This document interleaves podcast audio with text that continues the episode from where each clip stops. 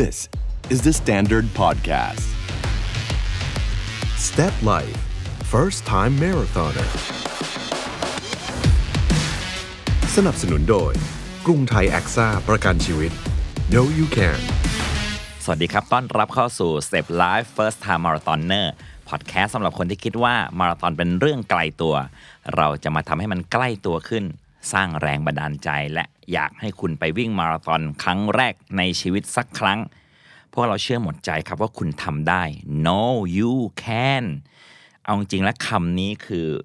จิตวิญญาณของพอดแคสต์ชุดนี้เลยก็ว่าได้ครับ เราเชื่อว่าคุณทำได้จริง ๆ นะครับ แน่นอน คุณผู้ฟังที่ติดตาม Step Life First Time Marathoner มาตลอด เรากำลังเข้าสู่ EP ที่ 7 ครับ และถ้าคุณผู้ฟังทำตามฝึกฝน อย่างที่แต่ละ EP แนะนำมาผมเชื่อว่าช่วงเวลานี้มาถึงแล้วครับ นั่นก็คือการบาดเจ็บนั่นเอง และแน่นอนครับใน EP นี้ บุคคลสำคัญที่จะมารักษาเยียวยาคุณผู้ฟัง ไม่ว่าจะเป็นในทางกายภาพหรือในทางจิตใจก็ตาม สุภาพสตรีท่านนี้บอกได้เลยว่า ประคับประคองคนเจ็บๆ จากการวิ่งมานับครั้งไม่ถ้วน ประสบการณ์ในงานก้าวของผมผมเห็นภาพ เธอเหมือนเป็นแพทย์สนามครับ อยู่ท่ามกลางสนามรบแล้วก็มีนักวิ่งบาดเจ็บล้มตายนอนกันเกลื่อน แล้วก็สุภาพสตรีท่านนี้ รักษาเยียวยาทุกคนจนออกไปวิ่งได้อีกครั้ง เราอยู่กับหมอเมย์แพทย์หญิงสมิตดา สังคโพ แพทย์ผู้เชี่ยวชาญทางด้านสาขาเวชศาสตร์ฟื้นฟู สวัสดีครับหมอเมย์ครับ สวัสดีนะเน็กค่ะ สวัสดีเพื่อนๆ ทุกท่านด้วยค่ะ ครับจริงๆ แล้วผมกับหมอเมย์เราคุ้นเคยกันดี เจอกันหลายครั้ง โดยเฉพาะเรื่องราวการวิ่ง แน่นอนการวิ่งกับการบาดเจ็บเป็นของคู่กัน ใช่ค่ะนะเน็ก พอจะบอกได้เลยไหมฮะว่าไม่มีใครวิ่งแล้วไม่เจ็บ จริง ๆ การ พูดให้คนทำใจไว้ก่อนเลยไหมฮะว่ามันเป็นเรื่องปกติ ทำให้ให้ให้รู้ให้รู้ไว้เลยว่าบาดเจ็บเนี่ยคือ ครับ เรื่องปกติ จริง ๆอ่ะเราจะเก่งขึ้นนะเน็กจะวิ่งเร็วขึ้น ครับ นะเน็กจะวิ่งได้ยาวขึ้น ครับ เราทุกคนผ่านการบาดเจ็บในมุมของอ่าเขาเรียกว่าในมุมของกล้ามเนื้อ กล้ามเนื้อจะเก่งขึ้นก็ต้องบาดเจ็บก่อนแล้วฮีลิ่งเห ครับ มือนนะเน็กอก แล้ หั ว กทีหนึ่งหรือเพื่อนๆอกหัก ครับ เสร็จก็จะมีภูมิต้านทานสำหรับทุกๆ ในในเรื่องของความรักมากขึ้น แต่ว่าถ้า นึก เปรียบ ภาพไหม เทียบเรื่องความรักผมว่า แย่เลย หลายคนเจ็บแล้วเจ็บอีก เจ็บแล้วเจ็บอีก เจ็บซ้ำๆ หาทางออกไม่เจอ ฮะเหมือนหัวใจไม่แข็งแรงขึ้นเลย เอาอย่างนี้แล้วกันนะคะ ผมอยากจะให้หมอเมย์เล่าถึงทฤษฎี หรือฟิสิกส์ของความบาดเจ็บอันเกิดจากการวิ่ง เราเจ็บเพราะอะไรครับ อ่าอย่างนี้ค่ะ เวลาเพื่อนๆวิ่งในระยะที่เกินกว่าที่เคยทำอย่างเช่นนะในยังไม่เคยวิ่งเลย หรือเพื่อนๆที่ยังไม่เคยวิ่งมาเริ่มซ้อมแรกๆเนี่ย ครับ วิ่งยาวของเราอาจจะเป็นไม่เคยวิ่งถึง 10 โลเลยวันหนึ่งวันที่ตารางวิ่งยาว 10 กิโลปั๊บอาจจะรู้สึกว่าวันถัดไปมีอาการปวดเมื่อย ครับ จริงๆอาการปวดเมื่อยหลายๆคนอาจจะเข้าใจว่าเป็นการบาดเจ็บ แต่จริงๆแล้วมันอาจจะไม่ใช่อาจจะไม่ใช่การบาดเจ็บ อาจจะเป็นภาวะปกติที่เกิดขึ้นกับกล้ามเนื้อผ่านการเอ่อเรียนรู้ภาษาอังกฤษเขาจะเรียกว่า delay onset muscle soreness ครับ เคยได้ยินใช่ไหมคะที่เราเคยคุยกันคำว่า DOMS เนี่ยคือภาวะปกติที่เกิดขึ้น หลังจากนั้นผ่าน 48 ชั่วโมงไป ภาวะ DOM ตรงเนี้ยจะลดลง ครับ กล้ามเนื้อเราก็จะหายปวดหายเมื่อย แล้วเราก็จะสามารถกลับมาซ้อมใหม่ได้ อันนี้คือภาวะปกติเขาเรียกว่าการบาดเจ็บปกติ ผมพอจะอธิบายง่าย ๆ แบบนี้ได้ไหมครับ เหมือนวันไหนที่คุณผู้ฟังยืนนานกว่าที่เคยยืน วันนั้นก็จะเมื่อย เมื่อย วันไหนถือของหนักกว่าที่เคยถืออย่างเช่น เพื่อนขอให้ช่วยขนของย้ายบ้าน ใช่ เกิดมาหรือในช่วงหลายเดือนไม่เคยแบกของหนักเลย ช่วยเพื่อนแบกตู้เย็นอ่ะเฮ้ยวันนั้นเมื่อยแขนอะไรแบบนั้นหรือเปล่าครั ใช่หลังจากนั้นสองสามวันก็เบาหายไปละ ครับ อันนี้คือปกติ ครับ เราไม่ได้เรียกมันว่าเป็นการบาดเจ็บที่เป็น injury แบบที่ต้องรักษา ครับ ร่างกายเรามาสจันค่ะ มันรักษาตัวมันเองได้ ครับ ผ่านการนอน ผ่านการกิน ครับ ผ่านการพักผ่อนที่เพียงพอ ครับ แต่ความหมายของบาดเจ็บในที่เนี้ยในในที่เพื่อนๆพูดกันน่ะหมายถึงมันเป็นการบาดเจ็บที่เกินกว่าที่ร่างกายจะรักษาได้แล้ว อ่า และการบาดเจ็บก็มีมุมแตกต่างกันค่ะนันเอกบางครั้งเนี่ยเอ่ออยากจะบอกให้ฟังง่ายๆว่าบางทีการบาดเจ็บมันเป็นภาวะที่เหมือนเหมือนเราเกินลิมิตณเวลานั้นของเราอะ ครับ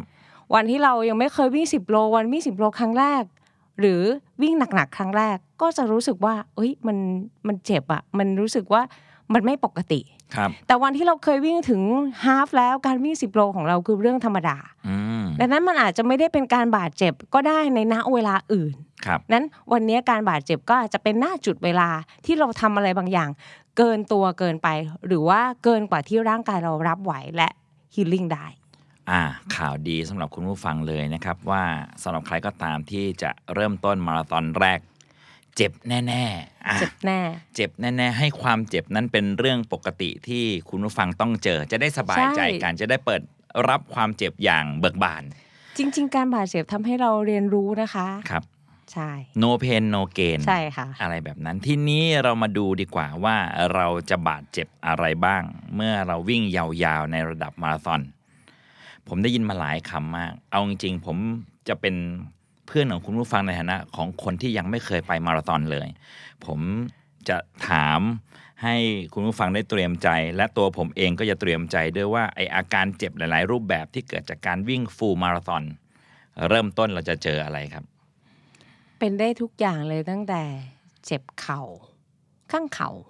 นะถ้าพูดถึงจริงๆพอพูดถึงระบบกล้ามเนื้อกระดูกกล้ามเนื้อเส้นเอ็นก็จะ ครั มี บ เจ็บเข่าเจ็บแข้ง เจ็บเข่าก็ ITB เจ็บแข้งก็ชินสปรินต์ เจ็บแข้งนี่คือเป็นอาการแรก ๆ ที่ผมเจอเลย ตอนวิ่ง อ่า ตั้งแต่ 10 โลแรกเลย เจ็บหน้าแข้ง หน้าแข้งใช่เขาเรียกชินสปรินต์ หน้าแข้งเกี่ยวอะไรอะครับทำไมดูยังมันเป็นส่วนไม่สัมผัสพื้น ดูไม่น่า ถ ต้องใช้ใช่ไหม นี่ถามแบบชาวบ้านตาดำๆเอ๊ะมันมันเจ็บเราเจ็บหน้าแข้งได้ยังไงครับ จริงๆอ่ะเราเราต้องใช้กล้ามเนื้อจริงๆ วิ่งอ่ะดูเหมือนจะใช้แค่ขา แต่จริงๆเปล่าเราใช้กล้ามเนื้อทั้งตัวเลย โดยกล้ามเนื้อสำคัญสำคัญจริงๆก็คือกล้ามเนื้อสะโพกและกล้ามเนื้อแกนกลาง ท้องกับสะโพก อืม แต่คนส่วนใหญ่อย่างนั้นเน็กเวลาเราทั้งทำงานส่วนใหญ่ออฟฟิศเวิร์กเกอร์นั่ง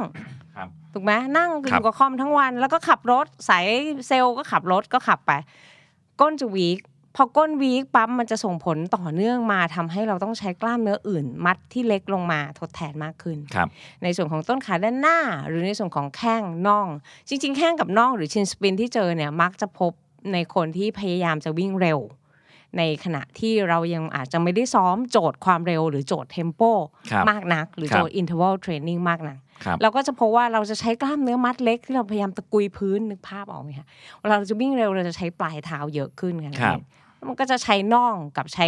กล้ามเนื้อสันแข้งมากขึ้น นั้นมันก็จะเจ็บได้ทั้งน่องเอ่อทั้งแข้งในและแข้งนอก นั้นจะพบในนักวิ่งที่พยายามจะวิ่งเร็ว นี่เป็นคำแรกในชีวิตที่ผมเคยได้ยินเลยนะครับ กล้ามเนื้อสันแข้ง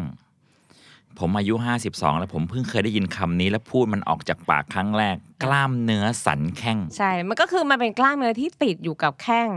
กระดูกแข้งเราถ้าเพื่อนๆลองจับ ไม่ว่าจะอ้วนแค่ไหนนะ ต้องหาไอ้ตรงสันแข้งเจอเคยเจอแบบเดินสันแข้งไหมใช่ไหมโดน เคย โดนโดนเตะอะค่ะ เคยแต่โดนครับ เออโดนเตะใช่ไหมมันจะรู้เลยว่าตรงนั้นอะคือกระดูก ครับ นั้นมันมันคือแบบบริเวณที่เป็นหนังหุ้มกระดูก ครับ ซึ่งไอ้ตรงแข้งด้านในก็จะมีกล้ามเนื้อมัดหนึ่งที่คนเราจะเจ็บบ่อย ครับ กับด้านนอกเรากวาดซ้ายกวาดขวาของขาเราเนี่ยค่ะ เราก็จะเจอกล้ามเนื้อที่มันคนละมัดกัน ครับ แต่ว่าทั้งคู่เขาทำงานพร้อมกัน เขาจะทำงานเอ่อเรียกว่าซิงโครไนซ์กันก็คืออันหนึ่งโหด อันหนึ่งคลาย นั้ ครับนเขาจะทำงานเป็นริทึมนั้นไปมันต้องไปด้วยกัน ยิ่งเร็วเท่าไหร่ ยิ่งต้องใช้กล้ามเนื้อแข้งในการตะกุยพื้นให้เร็วขึ้น คุณผู้ฟังมาถึงตรงนี้ก็อาจจะเริ่ม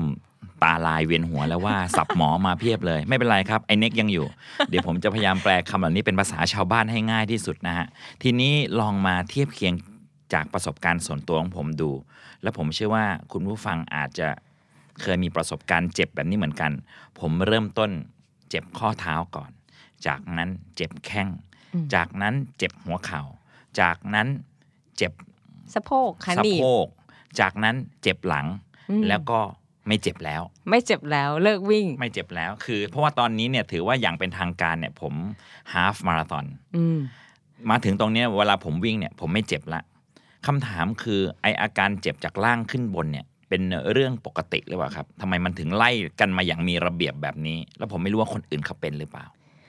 นั่นเองมันไม่ได้จำเป็นจะต้องไล่จากล่างขึ้นบน ครับ จริง ๆ ปกติถ้าอยากให้นันเอกมองภาพ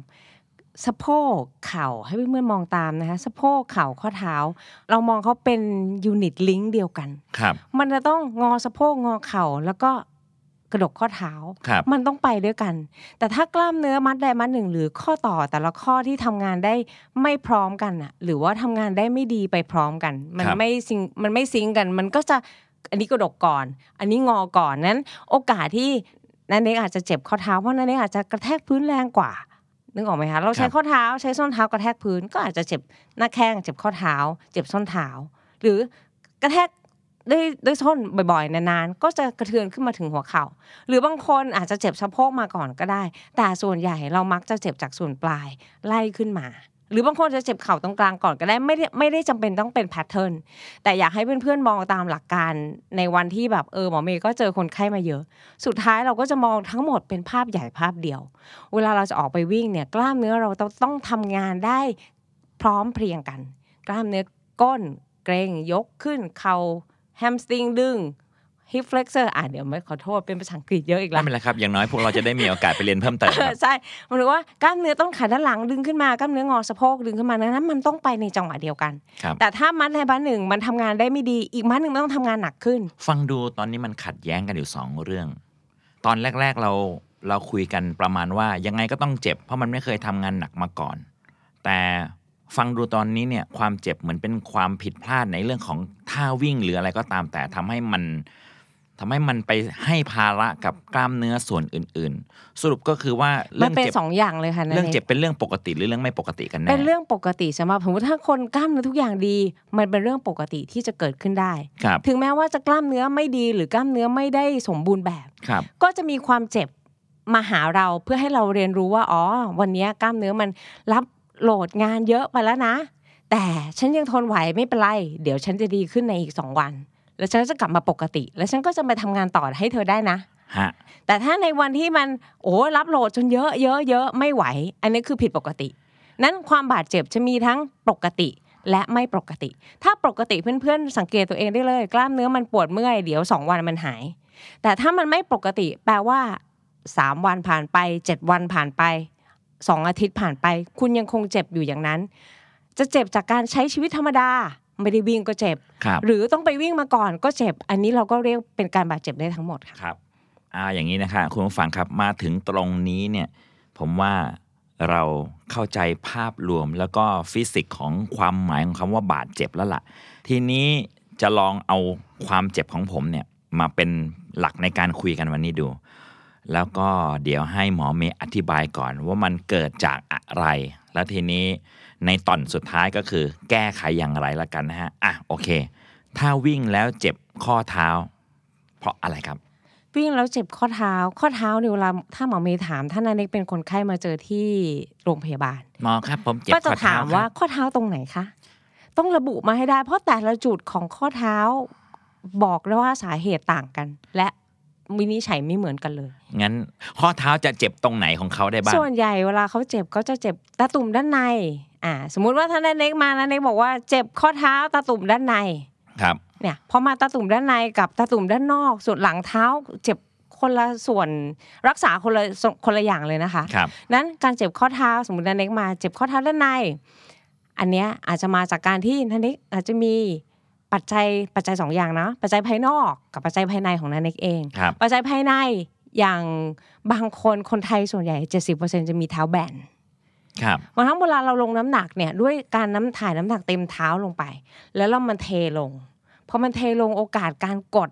ที่บริเวณข้อเท้าด้านในก็เยอะ ครับ อันนี้คือปัจจัยภายในที่นันเองไม่สามารถเปลี่ยนเท้าตัวเองได้ ครับ อันนี้ยังไงก็ต้องยอมรับ นี่เราอาจจะไปปรับที่รองเท้าถูกไหมคะอันนี้ถ้าพูดถึงวิธีการแก้ไข ครับ แต่ปัจจัยอื่นที่เป็นภายนอกที่เข้ามาอาจจะเป็นเรื่องของความเร็ว ครับ วันนี้ไปใช้ความเร็วเยอะ ครับ หรือว่าวันนี้ไปวิ่งแล้วตกหลุมมานิดนึง หรือว่าวันนี้ใช้รองเท้าบางยี่ห้อที่โอ้โหส้นสูงมาก ๆ เลย ครับ พลิกนิดนึง อันเนี้ยก็เป็นโอกาสของการเจ็บได้ อ๋อ เช่นเดียวกัน นั้นเราก็จะต้องซักประวัติแล้วก็คุย นั้นเพื่อนๆก็ต้องดูว่า มันมีปัจจัยภายในของตนเอง กี่แบบ มีไหมกี่อย่าง ปัจจัยภายนอกกี่อย่างที่ทำให้เราเจ็บแบบนี้ อ๋อ ฉันยังไม่เคยวิ่ง 10 โลเลย แต่วันนี้ก็ซัดไปซับแบบ12 โล แล้วก็วิ่งเร็วด้วยวันนี้อากาศดีเหลือเกินมีผู้ชายข้างหน้าหน้าตาดี วิ่งตามมันเพลินมาก ไปเรื่อยๆ แบบนี้ก็คือเกินเกินลิมิตของตัวเอง หรือว่าเกินศักยภาพนี่ก็เจ็บเหมือนกัน อ่า จากข้อเท้าเดี๋ยวย้อนกลับไป จริงๆ เราต้องเริ่มต้นที่ ฝ่าเท้ากันเลยดีกว่า อาการรองช้ำ อ่า ถ้าฝ่าเท้าจะเป็นรองช้ำอ่ารองช้ำก็จะเป็นรองช้ำในในๆเวลาสักถามคนไข้เนี่ยก็ต้องถามอีกนะว่าฝ่าเท้ายกขึ้นมาเนี่ย พี่เจ็บตรงไหน อ๋อ แต่ละจุดของฝ่าเท้าก็บ่งบอกถึงสาเหตุที่แตกต่างกัน ไม่เห ห มื รือ อน กัน การ อีก รักษาที่เราจะไม่ ไม่เห เห มื มื อ อน น กั กัน น อีก นั้นเราจะไม่ใช่มาฝ่าเท้าปั๊บอ่ะคุณหมอจัดโปรแกรมนี้ให้ไม่ได้ อ๋อ ดังนั้ มัน น จะเป็นจมูกเท้ากลางเท้า ถูก ส้น ต้อง เท้า ส้นเท้ากลางเท้าหรือจมูกเท้า หรือบางคนไอ้เจ็บตรงปลายนิ้วเท้าเขาก็เรียกว่าเจ็บเจ็บฝ่าเท้าเหมือนกันเพราะว่ามันอยู่ตรงบริเวณที่เท้าสัมผัสผืน อ๋อ ดังนั้นเอ่อพบบ่อย เจ็บรองช้ำหลายคนก็จะรู้มาละ เพราะว่าหาข้อมูลมาเดี๋ยวนี้อินเทอร์เน็ตเข้าถึงง่ายอ่ะ ครับ ผมเจ็บตรงนี้ฝ่าเท้า เจ็บส้นเท้า เจ็บจมูกเท้า แต่แบบนี้คนไข้ก็จะเรียกว่าเจ็บฝ่าเท้า หรือว่าเจ็บรองช้ำกันมา ครับ บางคนก็อธิบายไม่ได้ เจ็บเท้าครับ เจ็บเท้า ก็ต้อง ใช่ มาถามกันอีกทีว่าตรงไหน ต้องซักลงไป เพราะในทุกอาการเจ็บมีเหตุผลของมัน ใช่เราต้องหา อ่ะ เมื่อกี้ กล้ามเนื้อ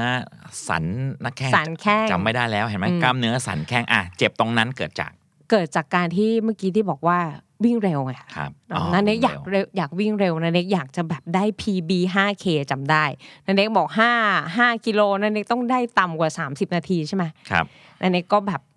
ควบเลย ควบสุดฤทธิ์เลย แล้วก็ปรากฏว่า มีอันเป็นไป มีอันเป็นไป ครับ จบตอนจบปั๊บอาจจะมีหรือบางทีไม่ได้ควบเร็วมาก มีน้องหมาน้องแมววิ่งตัดหน้า พวดเดียวเราต้องหยุดเบรกกระทันหัน อันนี้ก็ทำให้เจ็บได้เพราะมันคือการกระชากที่หยุด อ๋อ นั่น เบรกเบรกของเรา กลไก อยู่ที่ ต่าง หน้าแข้งนี่เอง ใช่ค่ะ ครับ ดังนั้น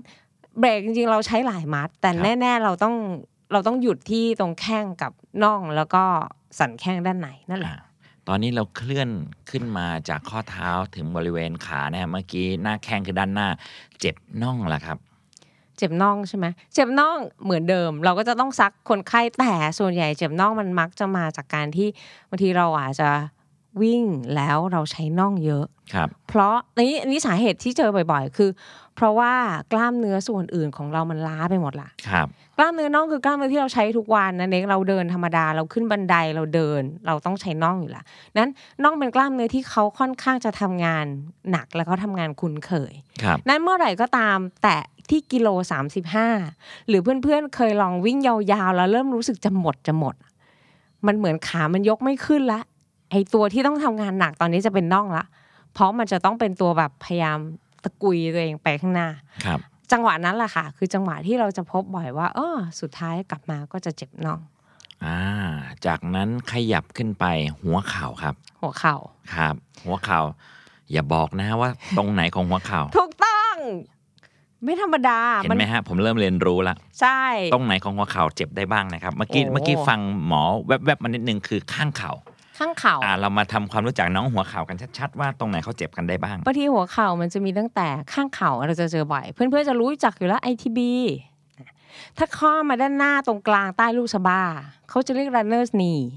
อันนี้คือภาษาธรรมดาอันนี้ไม่ได้พิสดารอะไรเลยนะคะ ครับ นันเอก อ่ะ ถ้า พวก พิ เรา สดาร มา มันจะมีอย่างอื่นอีก พวกเรามาเรียนรู้ศัพท์หมอกัน ใช่ ITB คือข้าง ITB เข่า คือ iliotibial band ก็เอาจำง่ายๆ ITB ครับ ไม่ใช่ BTS เนอะ ITB เนี่ยมันจะสับสนตรงเรามาเล่นมุกนี่แหละ โอเค ITB ITB พอย้ายมาข้างหน้าใต้ลูกสะบ้า ก็เรียกว่า runners knee ลูกสะบ้าคืออะไรบางอย่าง ลูก ที่ สะบ้า หน้าเข่าคุณผู้ฟังจะเห็นเป็นก้อนกลมๆ กลม กลมๆแล้ว ๆ บางคต่ำล น งไปตรงนั้นหน่อยหนึ่ง อ่า อ่าตรงนั้นบางคนจะเจ็บ ผมเคยเจ็บข้างเข่า อ่า เจ็บ BTS นั่นนะฮะ อ่า ไอ้แก้ด้วยครับ ITB ITB เราเล่นแล้วเราไม่แก้ ไม่ โอ แก้ เค ใหม่ ITB คือข้างเข่า ข้างเข่า และ ใช่ อ่า แล้วก็ใต้สะบ้าเนี่ยผมเคยเจ็บ runners knee ครับ อ่า เข้ามาด้านในอีกนิดนึง มันจะค่อนเข้ามาด้านใน ใกล้ๆตรงอ่าข้อพับ แต่ ครับ อยู่ด้านในนะ ไม่ได้อยู่ทางใต้ยังไม่ได้ล้วงไปข้างล่างเลย อยู่ ครับ ข้างหน้า อ่า ตรงนี้เขาเรียก pace a n g e r i n u s pace a n g e r i n นั่นมันจะมี หน้าเอาไปตั้งชื่อลูกสาวจังเลยครับเพลสแองเจลินาสครับ น้องเพลสแองเจลินาชื่อเพราะจังเลย แต่น่าเสียดายที่เป็นอาการเจ็บ ใช่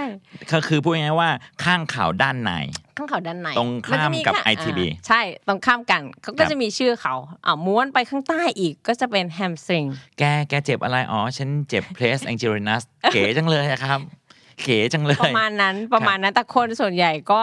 ไม่ไม่ได้ไม่ได้เรียกขนาดมาเป็นชื่อขนาดนั้นนะ อันนี้ ครับ ไม่ได้มีคนเรียกกันเท่าไหร่ เราจะบอกเวลาเราจะบอกใครว่าเราเจ็บอะไร เราก็จะชี้แกตรงเนี้ยตรงเนี้ย อ่ะใช่ โอเค มันคือ เออ เพลสแองเจลินา เออใช่ จากนั้นเราจะเจ็บกันตรงไหนต่อฮะ ก็จะมีใต้ข้อพับ มัดที่เจอบ่อยๆ ที่เป็นอ่าเจ็บใต้ข้อพับเลยแบบตรงกลาง เขาจะรู้เลยว่ามันอยู่ด้านหลังอ่ะนั่นเอง ครั มั บ นคนไข้จะบอกได้เลยมาถึงก็จะชี้ไปตรงข้อพับ ถ้ายืนมาเราจะเห็นแนวข้อพับที่เป็นข้อพับเข่า ครับ ตรงกลางตรงนั้นเราเรียกว่า Popliteus อีกทีครับ ป๊อปปิเตียสก็เป็นชื่อ Popliteus มาเซลนั่นแหละ เป็นป๊อปปิเตียสแต่ว่ามันจะเป็นแอเรียที่มันพูดปุ๊บ ชี้ปุ๊บ เราจะรู้เลยว่ามันประมาณนี้ ตอนนี้อยากมีลูกสองคนแล้ว ครับ ลูกสาวชื่อเพลสแองเจลินัส เออใช่ ลูกชายชื่อ แล้วลูกชายเนอะ ป๊อปปิเจี ยสป๊อปปิเจียสใช่ไหมฮะ เออใช่ น้องป๊อปปิเจียสกับน้องเพลส ใช่ แองเจลินัสเก๋ทั้งนั้ นะ น ชื่อน่ารักมาก เก๋มาก แล้วก็มีแฮมสตริงจบละหมดละ แฮ แถว ม ๆเขา สตริง แฮมสตริงก็กล้ามเนื้อหลังหลังขาต้นขาด้านหลัง อ่าอาการเจ็บบริเวณเข่าทุกส่วนเนี่ย สาเหตุมันใกล้เคียงกันไหมฮะ หรือแต่ละอย่างก็จะงี่เง่าต่างกันไป ใกล้เคียงกัน ครับ ใกล้เคียงกันส่วนใหญ่เนี่ยถ้าถ้าพูดถึงเปอร์เซ็นต์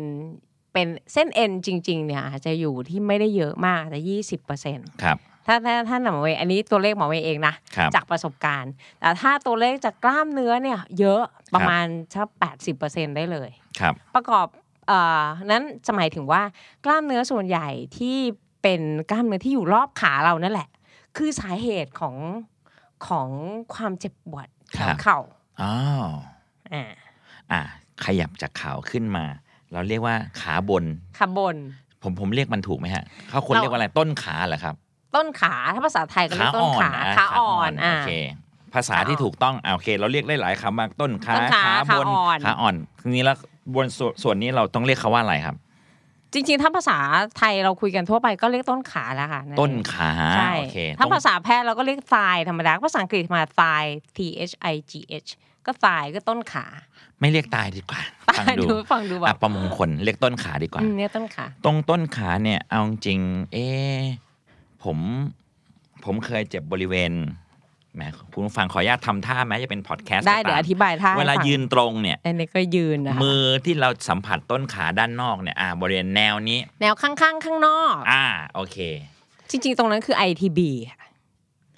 ลากยาวขึ้นมาจากข้างเขาเล ITB ยครับ เนี่ยเขาเริ่มจากสะโพกมันมีกล้ามเนื้อสองมัดที่อยู่ข้างๆ ด้านหน้าและด้านหลังรวมกัน อ๋อ แล้วก็ลากเกาะยาวตามแนวด้านข้างของต้นขาลงไปเกาะที่ข้างเขา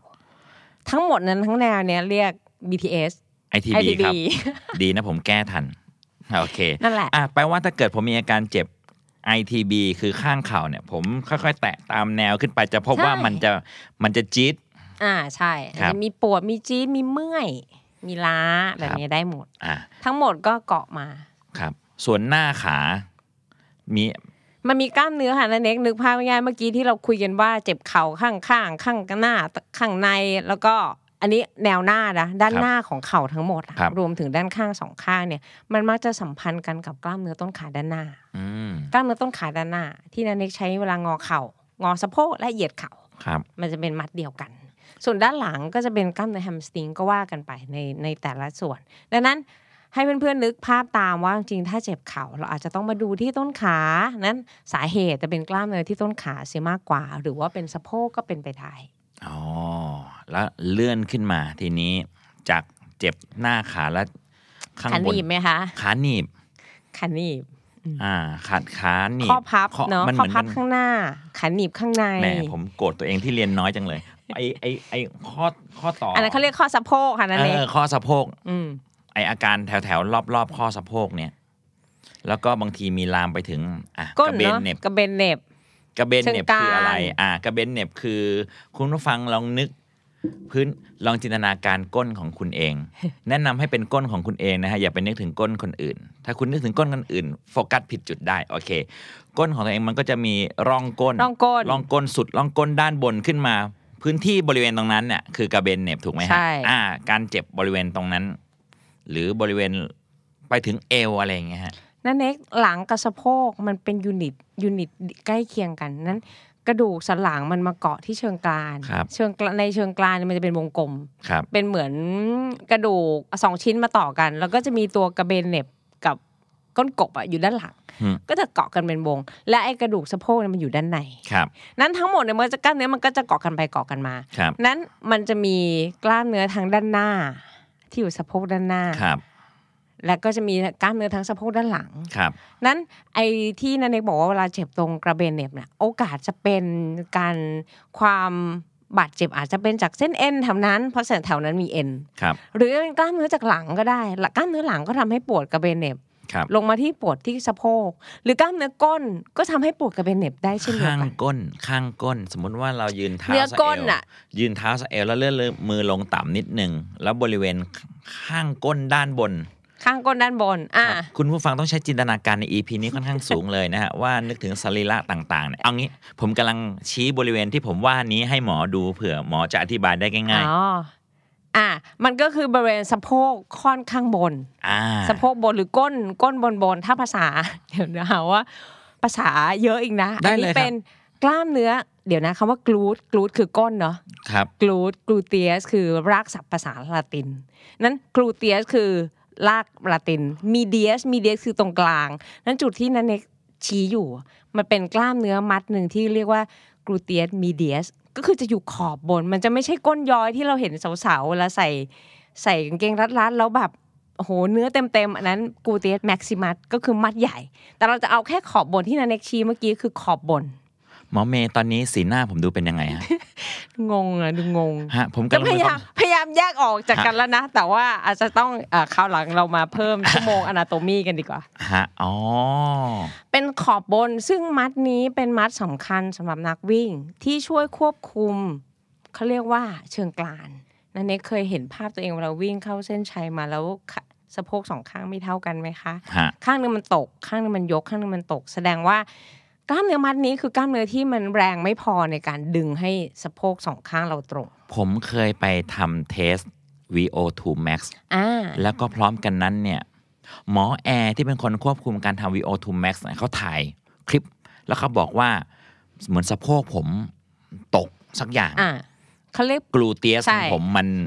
มันไม่ w o r l d t e r r a i n immoral gel เอาซะเลย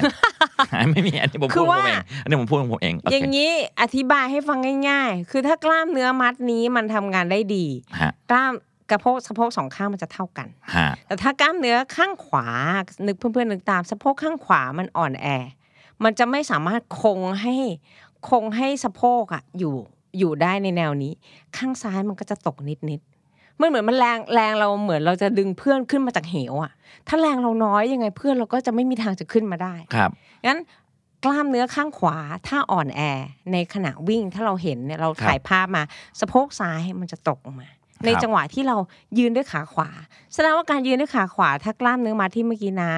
ชี้ให้ฟังอะค่ะ แสดงว่าเขาทำงานได้ไม่เต็มที่ ครับ เขาอ่อนแอไว้ง่าย มันก็จะเกรงตัวแบบฉันไม่มีแรงดึงแบบชักกระเยอะเธอขึ้นมาเลยนึกออกไหมมันเหมือนมันแพ้หน่อย ครับ ๆมันก็เลยจะตกนิดๆแต่ถ้าเขาแข็งแรงมากพอ สะโพกจะนิ่ง แล้วก็จะอยู่ในแนวเดียวกัน กระดูกสะโพกกระดูกเชิงกรานจะตรงกันนันเนกก็ฝึกแล้วก็ไปตรวจใหม่ เราก็จะเห็นว่าอ๋อวันเนี้ยนันเนกสะโพกข้างหนึ่งที่เคยตกตอนนี้แข็งแรงขึ้นแล้ว มาถึงตรงนี้ผมสรุปแบบนี้ ไม่รู้ว่าถูกต้องหรือเปล่านะครับ ก็คือว่า ฟังดูเหมือนว่าอาการบาดเจ็บจะเกิดจาก 2 สาเหตุหลัก ๆ เลยคือ 1. ความผิดพลาดกับ 2 ความยังไม่แข็งแรงของกล้ามเนื้อ ใช่ บอกแบบนั้นได้ไหมฮะ ความผิดพลาดคืออาจจะตกหลุม หรืออาจจะอะไรก็ตามแต่เสริมความไม่แข็งแรงก็คือ ตัวเรานั่นแหละนะ ยังไม่แข็งแรงก็เลยยังมีอาการบาดเจ็บ ก็จะเรียกว่าอย่างนั้นก็ได้ค่ะ แต่ว่าของพวกนี้พัฒนาได้นะ เราสามารถพัฒนาทุกส่วนของกล้ามเนื้อได้ อืม โดยที่ไม่ใช่ได้ไม่ได้ใช้การวิ่ง นี่ผมกำลังจะบอกคุณผู้ฟังพอดีว่า ถ้าในส่วนของการผิดพลาดอาจจะเป็นความโชคร้ายตกหลุม อืม ขาพลิกลบหมาหรืออะไรก็ตามแต่อันนี้เป็นเรื่องแหมเป็นเรื่องความผิดพลาดอุบัติเหตุ แต่ไออาการเจ็บอันเกิดจากความที่กล้ามเนื้อเขายังไม่แข็งแรงพัฒนาได้ ซึ่งเป็น พัฒนา สิ่งที่เรา ได้ คุยกันวันนี้ ใช่ ครับ พัฒนาและเป็นสิ่งที่ทำให้เราเรียนรู้จากมาราธอนด้วย อ่า ไม่งั้นเราจะวิ่งมาราธอนเฉยๆ ธรรมดา ด้วยโปรแกรมทั่วไป เราก็อาจจะผ่านได้ครั้งที่หนึ่ง ฮะ ครั้งที่สองเราทำซ้ำเราจะไม่ได้เวลาที่ดีขึ้น เราจะไม่ได้สถิติใหม่ นั้นเราจะต้องมีกลไกการคิดและใส่บางอย่างลงไป เพื่อให้เราดีขึ้นถูกไหมคะนะ เรา ครับ เรียนรู้เราเรียนเราก็ต้องใส่ อาจจะต้องเพิ่มความยืดหยุ่นนะโห ครับ ตัวแข็งปังเลยอะยกขาก็ไม่ค่อยขึ้น ครับ หรือใส่ความแข็งแรงเข้าไป ไปเล่นเวทเทรนนิ่งอีกสักหน่อยหนึงไหม หรือว่าไปเล่นพิลาติส เพิ่มเติมความแข็งแรงแกนกลางลำตัว ครับ แบบนี้ก็จะทำให้เราได้สถิติใหม่ แล้วก็ ผลของมาราธอนเนี่ยจะได้จะได้ให้กับเรามากมากมากกว่าแค่ just มาวิ่งเฉย ครับ ๆ ใช่ไหมคะ ส่วนอีกเรื่องหนึ่งที่จะต้องคุยถึงเลยนะฮะ นอกจากอาการเจ็บแล้วเนี่ยตะคริว ตะคริว ตะคริวนี่เป็นตัวละครหน้าใหม่ที่เรียกว่ามีผลแล้วก็แหม่เวลาตะคริวมานี่ สุดจะต้านทานจริงๆ เพราะมันเป็นอาการเจ็บแบบเฉียบพลันจี๊ดโอ้ยล่วง แล้วมาแบบไม่ให้ซุ่มให้เสียงด้วย ฟิสิกส์ของตะคริวคืออะไรครับเขามันเป็นอาการที่มันเกิดจากอะไรกล้ามเนื้อเป็นอะไรถึงเกิดสิ่งที่เรียกว่าตะคริวครับ เพื่อนๆนึกภาพตามกล้ามเนื้อเวลามันล็อกกันเขาจะมีเหมือนตะขอ เหมือนเป็นตะขอสองอันเกี่ยวกันค่ะนันเน็กเวลามันหดก็คือเขาก็จะดึงเข้าหากันเหมือนฉันจับมือเธอให้แน่นขึ้น ครับ แล้วก็ถ้ามันคลายตัวก็คืออ่ะมันเหมือนมือก็มันจะหลุดจากกันละ แต่ไม่หลุดนะ ไม่เคยหลุดจากกัน ครับ นั้นตะคริวเกิดจากการที่กล้ามเนื้อมันการเกี่ยวกันของกล้ามเนื้อ ครับ มันล็อกกัน ครับ แน่นเกร็งพร้อม ๆ กัน อืม ในมัดกล้ามเนื้อมัดใดมัดหนึ่ง อาจจะไม่ได้ไม่ได้ทั้งมัดนะคะ อาจจะเป็นแค่ด้านในของน่อง หรืออาจจะเป็นด้านในของต้นขาอะไรแบบนี้ที่เจอกันบ่อย ครับ ๆ นั้นการที่มันหดรัดแน่น ๆ แล้วมันไม่คลายออกปกติกล้ามเนื้องานเขาคือหดและคลายหดและคลายเป็นจังหวะ และปลดปลดปล่อยพลังงานออกมาให้เรา ครับ ให้เราเคลื่อนไหวไปข้างหน้า ครับ แต่ถ้ามันหดแล้วล็อกปุ๊บ ทีนี้จะหดก็ไม่ได้จะคลายก็ไม่ออก อันนี้แหละเขาเรียกว่าตะคริว อืม มันก็เลยจะมีความเจ็บเกิดขึ้น จะมีการขยับไม่ได้เกิดขึ้น ใช่ตะคริวเป็นเรื่องที่น่ากลัวมาก ไม่ว่าจะเป็นในการว่ายน้ำหรือในการวิ่ง หรือในการอะไรก็ตามแต่ แล้วก็ตะคริวเนี่ยเขาเรียกร้องความสนใจมาก เมื่อเป็นแปลว่า เดี๋ยว ทุ เดี๋ยว ก ก่อนเดี๋ยวก่อน อย่างจะต้อง หยุดหยุดหยุดเลย ห ห ยุ ยุ ด ด หมด เลย มัน ใช่ แวดขึ้นมาเลยอย่างเงี้ยซึ่ง เพราะว่ามันการหดตัวของมันแรงมากเลยค่ะนะ มันแบบเหมือนหดฟึบขึ้นมาทีเดียว บางทีถ้าเป็นที่น่องจะเห็นเลยว่าน่องซ้ายกับน่องขวาหน้าตาไม่เหมือนกัน ไอ้น่องที่เป็นตะคริวนี่มันจะขึ้นมาเป็นลูกเลย ผมโชคดีที่ในประสบการณ์การวิ่งผมยังไม่เจอตะคริวเลย ก็เลยไม่มีประสบการณ์มาถ่ายทอดหรือ ผมไม่รู้จะตั้งคำถามดี ๆ ได้ยังไง เอาเป็น หลย ว่า หลายคนเขาจะชอบถามอะว่า มัน มันแก้ยังไง มันเกิดจากอะไร มันเกิดจากอะไรโอเคในทางฟิสิก เมื่อ ส์ กี้ เมื่อบ อ กี้ กว่า หมออธิบาย เกิดจ ละ กการหด แต่กาละเทศะ ก่อน ที่ นั้นน่ะใช่ไหม อ่กาละเทศะที่ท่วงท่าไหนหรือว่าหรือหรือกาละเทศะไหนที่ตะคริวเขาจะมาหรือบอกไม่ได้ อ่ามันพอบอกสาเหตุได้เหมือนกันค่ะ ครับ แต่ เพราะผม ว่า ไม่เคยเป็น ไม่ได้มีเงอ่าบางคนเวลาอ่านเปเปอร์ หรืออ่านงานวิจัยอะจะไม่ได้มีอะไรที่แน่ชัดตายตัว แต่หมอเมย์จะเล่าให้ฟังในสิ่งที่มันแน่ชัดตายตัวที่เราเจอบ่อยๆ เวลาพบว่าเป็น ครับ หนึ่งถ้าซ้อมน้อย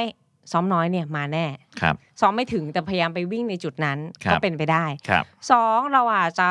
อ่าซ้อมแล้วก็เราดูแลกันมันไม่ดีเพียงพอ ครับ เราอาจจะวิ่งเสร็จเราต้องยืดเหยียดกล้ามเนื้อ ครับ เราต้องสร้างความแข็งแรง เราไม่ได้ทำส่วนนั้น ครับ โอกาสที่จะเกิดตะคริวก็มี ครับ หรือว่าอ่าการดื่มน้ำที่น้อยเกินไปในอากาศที่ร้อนมากๆ ก็ทำให้การทำงานของกล้ามเนื้อเนี่ยดรอปลงไป ครับ หรือว่าจะเป็นส่วนของเกลือแร่แต่เกลือแร่นี่ไม่ได้มีตัวเปเปอร์ชัดเจน ครับ ว่า เอ้ย เป็นเพราะขาดเกลือแร่นะ แต่สำคัญอีกอันหนึงสุดท้ายก็คือ การล้าหรือว่า fatigue จะใช้คำว่า การเรียกว่าซ้อมหนักจนมันล้ามากๆอ่ะ แล้วเราก็พยายามฝืน ส่วนใหญ่ตะคริวมันจะมาในตอนที่เราเค้นอ่ะ พยายามจะเค้น จะเค้น จะเค้น หรือหมดละ อืม แต่ก็พยายามวิ่งอยู่มันยังไม่ถึงอ่ะ โลสามห้าไม่ได้หรอกยังไงก็ต้องไป ครับ เดี๋ยวไม่ได้เหรียญมาตั้งไกลขนาดนี้แล้วเราต้องไปให้ถึง ครับ นั้นมันก็จะเกิดตะคริวขึ้นในจุดที่เรากำลังพยายามฝืนร่างกาย ไม่ว่าจะเป็นระยะทางที่ยาวหรือความเร็วก็ได้ นั้นตะคริวไม่จำเป็นจะต้องเกิดที่โล 30 ครับ เกิดที่โล 5 ก็ได้ถ้านั้นเอกวิ่งเร็วมาก ครับ ๆ เราไม่เคยวิ่งเร็วขนาดนี้มาก่อนแล้วเราเร่งเครื่องแบบกดสุดตะคริวก็มี เมื่อกี้หมอพูดถึงเรื่องกิโลเมตรที่ 35 อันเนี้ยผมว่าคนที่ผ่านมาราธอนทุกคนจะเข้าใจแล้วก็มีประสบการณ์เล่าสู่กันฟังมากมาย แต่พวกเรารวมถึงตัวผมเองที่ยังไม่เคยมีประสบประสบการณ์ในฟูลมาราธอนเลย เราฟังเรื่องนี้มานักต่อนนักแล้วเราก็ เฮ้ย อะไรอะตรงนั้นมันมีอะไรหรือช่วงเวลานั้นหรือกิโลเมตรที่ 35 มันคือความพอดีของอะไรเหรอครับทำไมเราถึงเรียกว่ามันเป็นปีศาจที่กิโลเมตรที่ 35 ครับ มัน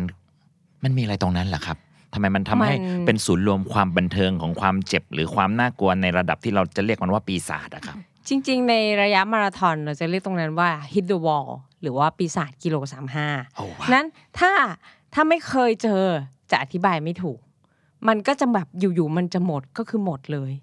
หมดนี่แปลว่าบางทีขามันก้าวไม่ออกจริงๆนะคะนั่นเอง ครับ สามห้านี่คือขาก้าวไม่ออก แต่ถ้าพูดถึงอธิบายว่ามันเกิดจากอะไรอ่ะ มันเกิดจากการที่เราร่างกายเราเนี่ยเวลาเราจะใช้พลังงาน เราจะดึงพลังงานจากแป้งน้ำตาลที่อยู่ในตัวเรา ครับ แล้วก็ไขมันออกมาใช้ ครับ โดยส่วนใหญ่หลักๆ ถ้าเราวิ่งด้วยแบบโอ้โหความเร็วแบบหัวใจโซน2โซนเอ่อโซน3เนอะ ครับ เราจะใช้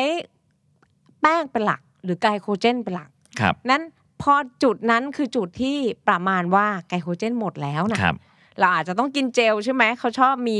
ต้องกินเจลทุก 10 กิโล บางครั้งเนี่ยหรือเติมพลังงานทุก 10 กิโล ครับ บางทีถ้าเราเติมน้อยหรือเราไม่สามารถใส่เข้าไปได้ทันเวลา ตรงนั้นคือจุดที่เขาเรียกว่าพลังงานในกล้ามเนื้อมันพร่องมันหมดจนมันไม่สามารถดึงพลังงานออกมาใช้ได้แล้ว ครับ เราก็จะหมดแรง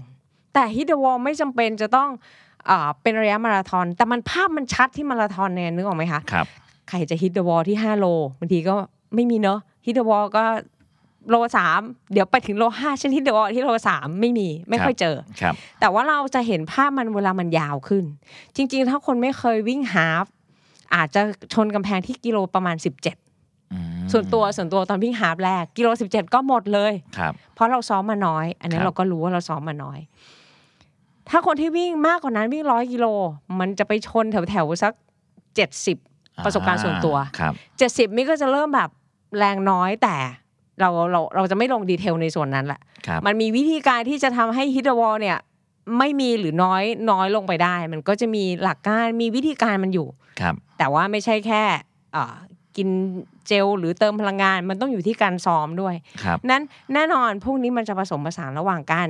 อ่าซ้อมที่ถึง ไม่ใช่ว่ากินอย่างเดียวนะคะนาเนกบอกอ๋อเป็นเพราะกินเหรอผมซัดก่อน 3 วันล่วงหน้า ซัดแป้ง ซัดน้ำตาอาหาลรผม เต็ม พอแน่ ที่อาหารพอแต่ไม่ได้ซ้อม ครับ กล้ามเนื้อก็ไปไม่ถึงดังนั้นมันจะต้องมีความทนทานของกล้ามเนื้อ มันต้องมีพลังงานที่สะสมไว้ นั้นกล้ามเนื้อถึงจะใช้ได้เก่งใช้ได้เป็น คุณผู้ฟังครับฟังมาถึงตรงนี้เนี่ยผมว่าพวกเรานั่งจินตนาการถึงอาการต่างๆ ที่หมอเมย์เล่าให้ฟัง ยอมรับกับผมสิครับว่ามาถึงนาทีนี้พวกเรารู้สึกทรมานหน่อยๆเหมือนกัน บางคนอาจจะมีประสบการณ์ในการเจ็บมาแล้ว บางคนอาจจะยังไม่มีประสบการณ์ แล้วก็จินตนาการในสิ่งที่ตัวเองจะต้องเจอ แต่ผมอยากจะบอกคุณผู้ฟังแบบนี้แหละครับว่านี่แหละฮะคือเสน่ห์ของมาราธอน no pain no gain คำนี้มันเป็นคำที่อธิบายปรัชญาของมาราธอนได้ดีจริง ๆ ซึ่งแน่นอน ในทุกความเจ็บนั้นหมายถึงโอกาสที่กล้ามเนื้อและร่างกายของเราจะพัฒนาขึ้น แต่ทั้งนี้ทั้งนั้นผมว่าถ้าทั้งหมดนี่คือองค์ความรู้ มันคงจะมีวิธีการป้องกันและแก้ไข ไอ้ที่เราได้ยินกันบ่อยๆ ว่ายืดเหยียดหรือวอร์มกันก่อนวิ่ง นั้นช่วยเรื่องนี้ได้ตรงๆเลยหรือเปล่าครับ อันนี้คือหนึ่งส่วน ครับ ที่ช่วยได้ เหมือนเวลานันเนกจะนันเนกทำบริษัทนันเนกก็ต้องมีการวางแผนธุรกิจ ครับ ของบริษัทน้าใช่ไหมคะแล้ว ครับต้องวางเป้าหมายหากลยุทธ์ ครับ หลายๆ อย่าง แล้วก็มามีมาถึงกระบวนการต่าง ครับ ๆ จริง ๆ มาราธอนก็เหมือนกัน ถ้าเราอยากจะวิ่งมาราธอนไม่ใช่ว่าอีกเดือนหนึ่งข้างหน้าจะวิ่งไม่ได้ ครับ เราจะต้องวางแผนนั้นหนึ่งปี ครับ 2 เดือนแรกอาจจะเริ่มจากการเรียนรู้เรื่องออกไปวิ่งก่อน ครับ อ่ะแล้วก็ค่อยๆพัฒนาทักษะของการวิ่งให้วิ่งได้ยาวขึ้น ครับ นานขึ้น มาสร้างความแข็งแรงเพิ่มขึ้น ต้องเวทเทรนนิ่งบ้างแล้วล่ะ ครับ เวทเทรนนิ่งก็ต้องมี ครับ ยืดเหยียดไปเรียนกับครูโยคะแสนสวย ก็ทำให้เราอยากจะยืดเหยียดตัวมากขึ้นสำหรับหนุ่มๆที่ตัวตึง แหมเกรงว่าจะเกรงกว่าเดิม ครับผม ๆ ใช่ไหมคะ เราก็อยากจะต้องเราเราก็จะมีความจำเป็นต้องมีทั้งมิติของการวิ่ง ครับ มิติของการสร้างความแข็งแรง ครับ มิติของการสร้างความยืดหยุ่น และ ครับ รวมถึงมิติอื่นที่เราต้องบริหารจัดการ ครับ เราจะซ้อมวิ่งตอนไหนล่ะ ตอนเช้าดี หรือตอนเย็นดี ถ้าครอบครัวมีงานจะต้องดูแลคุณแม่ ดูแลลูกๆ เล็ก ครับ ๆ เราก็ต้องบริหารจัดการดังนั้น ทั้งหมดอะมาราธอนอะสอนให้เราได้ใช้ทักษะหลาย ๆ อย่าง มันเลยจะไม่ใช่แค่ ยืดเยื้ออย่างเดียวที่นาพูดถึงนั้น เราต้องวางแผนหลาย ๆ อย่าง ครับ อันนั้นคือก่อนวิ่ง แล้วหลังวิ่งล่ะครับ เราจะดูแลตัวเองเบื้องต้นยังไง ตอนนี้หลายทฤษฎี ประคบร้อนบ้าง ประคบเย็นบ้าง ยืดเย็ดบ้าง กินยาคลายกล้ามเนื้อบ้าง บางคนก็บอกว่าอาจต้องพัก บางคนก็บอกว่า เฮ้ย เจ็บอย่างนี้พรุ่งนี้ต้องซ้ ซ้ำ ำตกลงยังไงแน่ครับอ่ะประคบอะไรครับ ประคบร้อนหรือประคบเย็นครับ คืออย่างนี้ถ้านึกภาพไม่ยากถ้าเราเพิ่งเจ็บมาใหม่ ๆ เพิ่งเจ็บใหม่ ๆ จะแนะนำให้ใช้ความเย็น ครับ เพราะความเย็นลดความร้อนลดความปวด ครับ ในตัวลดการอักเสบที่เรามี ครับ เหมือนตอนที่ไปก้าวไปตรงแม่สายเล็กจะเห็นว่าพี่ตูนจะลงไปในแช่น้ำเย็น ครั ทุก บ ทุกเย็นหลังจากที่เขาเสร็จเสร็จแต่ละเซต ผมเห็นภาพนั้นแล้วผมมีความรู้สึกว่าตายแล้ว อธิวราต้องเย็นทุกส่วนเล เย็น ย ทุกส่วนเลย คือเรียกว่า ขด แช่ไปครึ่งเอวเลยไอ้บางส่วนไม่ควรจะเย็นคงเย็นมากๆเลยตรงนั้น เย็มากๆ ครับ ใช่ ผม ก็อันนั้นคือกลยุทธ์หนึ่งที่เรามาใช้ทำให้กล้ามเนื้อเขาไม่อักเสบในวันรุ่งขึ้น ครับ เวลาบางทีวิ่งแล้วมันวิ่งสามวิ่งตั้ง 50 โลอ่ะ ครับ ปกติเราวิ่ง 50 โลวันนี้พรุ่งนี้เรานอนละนอนไม่ตื่นหรอก ครับ แต่อันนี้วิ่ง 50 โลพรุ่งนี้ยังต้องวิ่งต่อ แล้วก็มาลืนยังต้องวิ่งอีก แล้วก็ยังต้องวิ่งอีกตั้ง 50 วัน ครับ นั้นเราจะทำยังไงให้กล้ามเนื้อของอธิวราอักเสบน้อยที่สุด ครับ อันนี้ก็คือส่วนหนึ่งก็คือหลังจากเสร็จการวิ่งยาวหรือว่าการวิ่งที่เป็นเซสชันที่หนักๆ อาจจะใช้ใช้ความเย็นใน ครับ การลดการอักเสบ ครับ แต่นั้นเนยถ้าเพิ่มเติมถ้าเพื่อนๆ บางคนอัปเดตมากๆ มันจะมีมิติว่าเฮ้ยเขาไม่ใช้เย็นนะห้ามใช้เย็น เพราะว่าเราต้องการความอักเสบให้เราให้เรากระตุ้นการฮีลิ่งแต่อย่างนี้ค่ะเมย์ถ้าใครบางคนเคยอ่านมันเมย์จะแนะนำอย่างนี้ จริงๆอ่ะมันไม่มีทะมันไม่มีอะไรที่ถูกต้องทั้งหมด ถ้าเราแช่ไปในน้ำเย็น แล้วมันจะไม่อักเสบเลยเปล่าหรอก ขึ้นมามันก็ยังมีเมื่อยมีปวด ครับ นั้นไม่ต้องห่วงการอักเสบ นั้นน้อยๆทำให้เราฮีลิ่ง ครับ ในในงงไหมคะถ้านึกภาพเหมือนเราไปทำหน้า ครับ ที่หมอเขาแทงเยอะๆ จนหน้าแดงเห่อออกมา ครับ แต่สัก3ามสี่วันไปสวยเลย อ่า เหมือนกันเราต้องการการอักเสบเพื่อให้ร่างกายมันฮีลิ่งสร้างสร้างเซลล์ใหม่สร้างสิ่งใหม่ ครับ นั่นเหมือนกัน นั้นแช่น้ำเย็นเพื่อลดการปวด ลดการอักเสบ แต่ ครั ก็ บ ยังฮีลลิ่งได้ แล้ว ความร้อน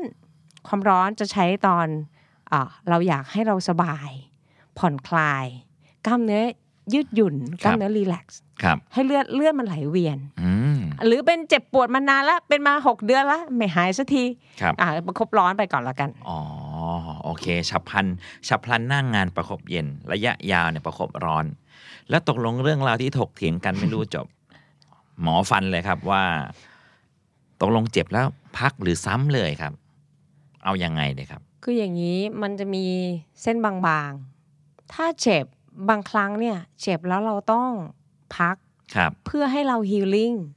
แล้วเราจะได้ไปต่อได้ ครับ แต่หลาย ๆ คนเจ็บ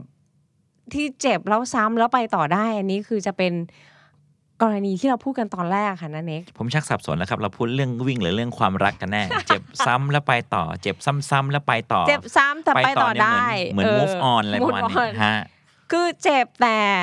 เราเป็นดอมไง เป็นแค่ปวดเมื่อย อ่า แล้วซ้ำมันก็หายแต่คำว่าซ้ำของเขาเขาอาจจะหมายถึงสะอีกสองวันซ้ำ ครับ กับซ้ำเลยนี่มันไม่ได้มีดีเทลที่ลงชัด ครับ นั่นความหมายที่อยากให้เพื่อนๆตีความสำหรับคนที่มีประสบการณ์แล้วมาพูดให้เราฟังว่าเจ็บเราต้องซ้ำซ้ำเนี่ยช่วยแปลว่าซ้ำในอีก 2 วันข้างหน้า จะปลอดภัยที่สุด อืม นั้นแต่ถ้าเจ็บแล้วอ่ะวันถัดไปก็ซ้ำหนีก็ซ้ำซ้ำซ้ำก็โอกาสจะเจ็บเรื้อรังก็มี ครับ บอกคุณผู้ฟังแบบนี้นะครับ ว่าอาการบาดเจ็บเนี่ยไม่ใช่เรื่องที่น่ากังวลเลยนะครับ เพราะการเตรียมพร้อมนอกจากจะนำมาซึ่งความเชื่อมั่นว่าเราทำได้แล้ว ยังทำให้การวิ่งสนุกขึ้นด้วยนะครับ อาการบาดเจ็บก็เป็นอีกประสบการณ์ที่น่าจดจำไม่แพ้กัน บอกแบบนี้นะครับว่าอย่าลืมรักษาความฟิตครับ ฟังพอดแคสต์ของเราระหว่างออกกำลังกายในรูปแบบอื่นๆ ไปก่อนก็ได้นะฮะ เพราะว่าสถานการณ์แบบนี้ผมเชื่อว่าวิ่งทิปกันไว้ก่อน แล้วก็ดูแลความฟิตของตัวเองไว้เสมอนะครับสำหรับใครก็ตามที่เป็นนักวิ่งหน้าใหม่ แล้วพลัดหลงเข้ามาพอดแคสต์ของเรานี่มีตั้งแต่ซีรีส์ 10K Half Marathon รวมไปถึงซีรีส์รีสตาร์ทในช่วงโควิด เลือกฟังกันก่อนได้เลยนะครับ ถ้าเกิดคุณผู้ฟังอยากจะแชร์เรื่องวิ่ง หาเพื่อนวิ่ง สามารถเข้ามาในกลุ่มของเราครับ Step Life Runners และแน่นอนในวันนี้นะครับ ขอบคุณหมอเมย์มาก ๆ เลยนะฮะเกี่ยวกับความรู้มากมาย แล้วก็ที่สำคัญก็คือว่าสุภาพสตรีท่านนี้เยียวยานักวิ่งที่บาดเจ็บมาเป็นจำนวนนับครั้งไม่ถ้วน เป็นภาพหนึ่งที่เป็นภาพแรกที่ผมเจอหมอเมย์ในงานวิ่งก็คือว่านั่นแหละ ทุกคนนอนกันเกลื่อน แล้วผมเองก็เป็นหนึ่งในนั้นที่ได้รับการดูแลอย่างยอดเยี่ยมจากหมอเมย์ขอบคุณหมอเมย์แทนนักวิ่งทุกคนด้วยนะครับ แล้วก็แน่นอนในทุกวันนี้หมอเมย์ก็ยังทำหน้าที่ดูแลคนที่เจ็บๆ ใช่ อั ค่ะ นเกิดจากการออกกำลังกาย ตอนนี้ก็มาดูออฟฟิศซินโดรมการนั่งทำงานนาน อ๋ออ ๆ อะไรที่มันเกี่ยวกับกล้ามเนื้อ ครับ เส้นเอ็นดูให้ได้หมดเลยค่ะ คำถามสุดท้ายครับอ่าในฐานะแพทย์ทำไมสนใจด้านนี้ บางคนอยากเป็นหมอฟัน บางคนอยากผ่าตัด บางคนอยากเป็นจิตแพทย์ บางคนอยากจะเป็นหมอผิวหนังทำไมหมอเมย์อยากจะดูแลเกี่ยวกับความบาดเจ็บด้านร่างกายนะครับ จริงๆเนี่ยการการเป็นหมอทุกคนเราอยากจะทำให้คนไข้อะเราหายดี ครับ แต่ว่าในทีมที่เป็นหมอเวชศาสตร์ฟื้นฟูเนี่ยเราจะรู้กันอยู่แล้ว แล้วเราก็จะเรียนกันมา แล้วก็ส่งต่อ